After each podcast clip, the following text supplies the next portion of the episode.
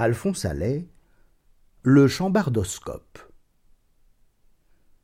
Je ne me rappelle plus, mais je crois bien que ce fut le jeune duc Ono de la Lunerie qui s'écria Non, l'homme n'est pas un animal, ou si c'est un animal, c'est un animal supérieur. Sur ce dernier mot, la flemme perdit patience.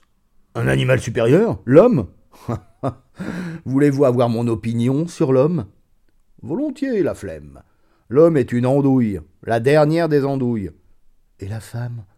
La femme, l'avant-dernière. Oh, tu es dur pour l'humanité, la flemme. Pas encore assez.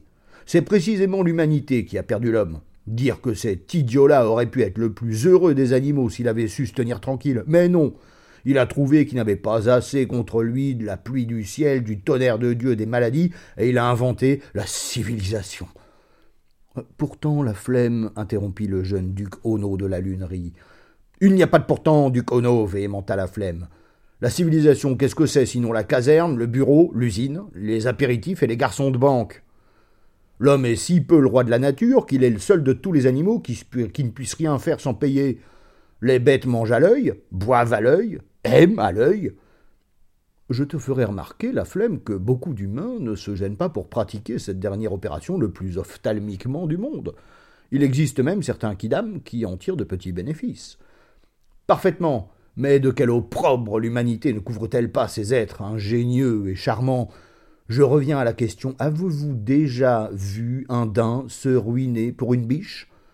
Le cochon le plus dévoyé ne peut-il pas se livrer à toutes ces cochonneries sans qu'un de ses confrères, déguisé en agent de ville ou en huissier, ne vienne lui présenter un mandat d'arrêt ou un billet à ordre? Dites-le-moi franchement, qui de vous peut se vanter d'avoir assisté au spectacle d'une sarigue tirant un sou de sa poche? Pas un de nous ne releva le défi. La flemme avait décidément raison, l'homme était un animal inférieur. Le jeune duc, au nom de la lunerie, lui-même, semblait écrasé sous l'éloquence documentaire de notre brave ami la flemme. Notre brave, ami la flemme n'était pas, comme on pourrait le croire, un paradoxal fantaisiste, un creux théoricien. À peine au sortir de l'enfance, et même un peu avant, il avait mis en pratique ses théories sur la méprisabilité du travail. Sa devise favorite était On n'est pas des bœufs, et son programme rien faire et laisser dire. La manifestation de ces farouches révolutionnaires qui réclamaient huit heures de travail par jour lui arracha de doux sourires, et il félicita de tout son cœur les gardiens de la paix, sikh, qui assommaient ces formidables idiots. La flemme ne possédait aucune fortune personnelle ou autre. Employé nulle part, il eût été malvenu à réclamer des appointements. L'horreur instinctive qu'il avait de la magistrature en général et de Mazas en particulier le maintint dans le chemin d'une vertu relative. Il lui arriva souvent d'emprunter des sommes qu'il négligea de rendre, mais toujours à des gens riches que ces transactions ne pouvaient gêner, une certaine sensibilité naïve lui tenant lieu de conscience. Entre-temps, il exécutait des besognes pitoyablement rémunératrices, mais coûtant si peu d'efforts comme par exemple des romans pour le compte de M. Richebourg. Un de ceux qu'il écrivit dans ces conditions est resté gravé au plus creux de tous les cœurs vraiment concierges. Il s'appelait, si mes souvenirs sont exacts, la belle Cudjat ou la fille du fou morné.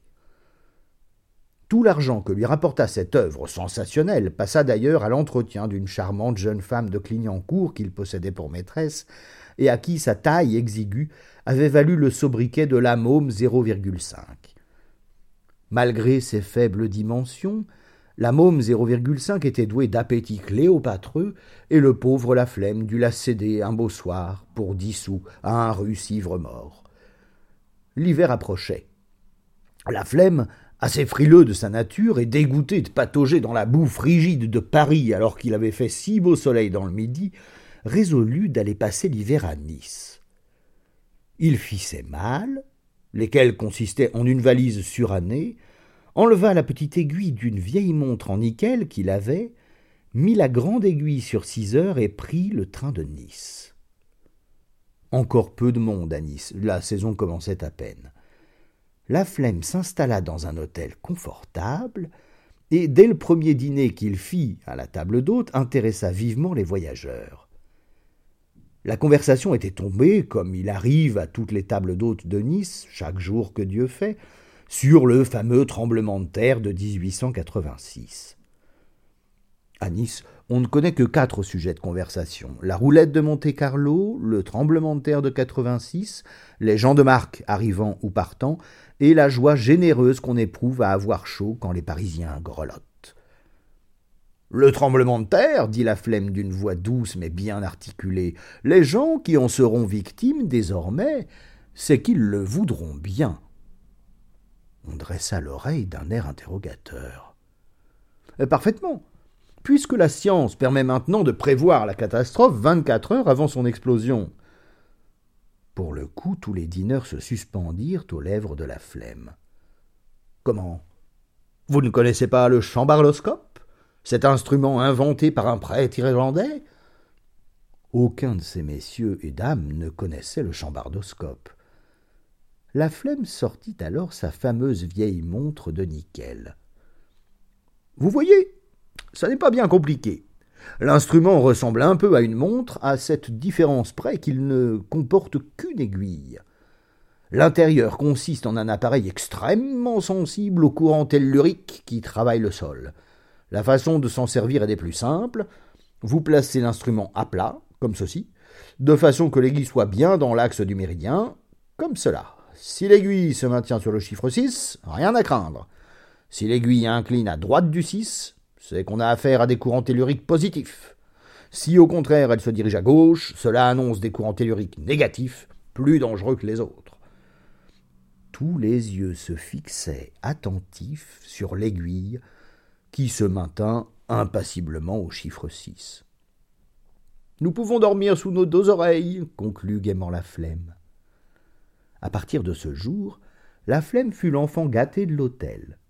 Au déjeuner, au dîner, il devait sortir son chambardoscope. Encore rien aujourd'hui. Allons, ça va bien. Et les visages de refléter la sérénité. Le matin du septième jour, la flemme descendit plus tôt que de coutume. Il prit en particulier le patron de l'hôtel. Ayez la bonté de me préparer ma note. Je télégraphie à Paris pour qu'on m'envoie de l'argent et je file ce soir. Qu'y a-t-il donc? Eh, voyez plutôt. Le chambardoscope marquait 9,5. Courant tellurique négatif, les pires de tous, ça n'allait pas traîner. Le patron blêmit. Surtout, n'en dites rien à personne, votre instrument peut se tromper. Ah, désolé, monsieur, mon devoir me commande d'avertir tout le monde. N'en faites rien, je vous en conjure. Et le pauvre homme blêmissait toujours. Cette révélation, c'était l'hôtel vidé sur l'heure, la saison perdue, la ruine. Oh, euh, tenez, monsieur Laflemme, voici votre note à quitter, faites-moi l'amitié de partir tout de suite. Mais euh, je n'ai pas d'argent pour le voyage. Euh, je vous en prie, voici deux cents francs, mais partez sans rien dire. La flemme mit gravement la note acquittée dans son portefeuille, les dix louis dans son porte-monnaie, et prit le train. Il passa une délicieuse journée à Cannes et revint le soir même s'installer dans un excellent hôtel de Nice, pas le même, bien entendu.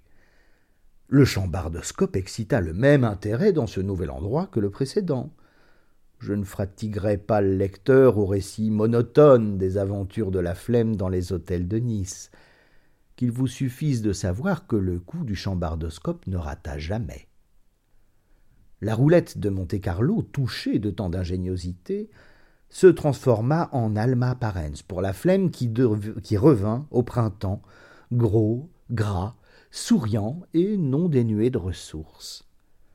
C'est à ce moment-là qu'il ajouta à sa devise favorite, un peu triviale de On n'est pas des bœufs, celle plus élégante et néo-darwinienne de Truc for Life.